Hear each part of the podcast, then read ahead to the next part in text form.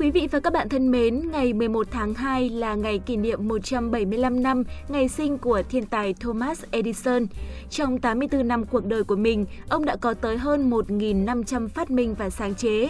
Tính trung bình, cứ khoảng 12 ngày thì lại có một phát minh mới của ông ra đời.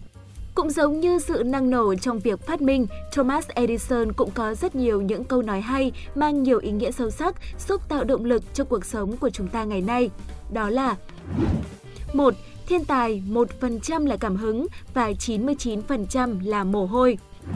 2. Cái gì không bán được thì tôi không muốn sáng chế. Doanh số chính là bằng chứng của tính hữu dụng và tính hữu dụng là thành công.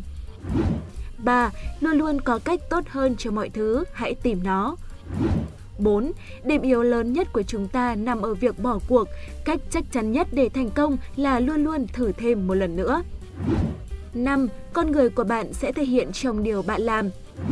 6. Tôi không bao giờ coi sai lầm là thất bại, chúng chỉ là cơ hội để tìm hiểu thứ gì không hoạt động. 8.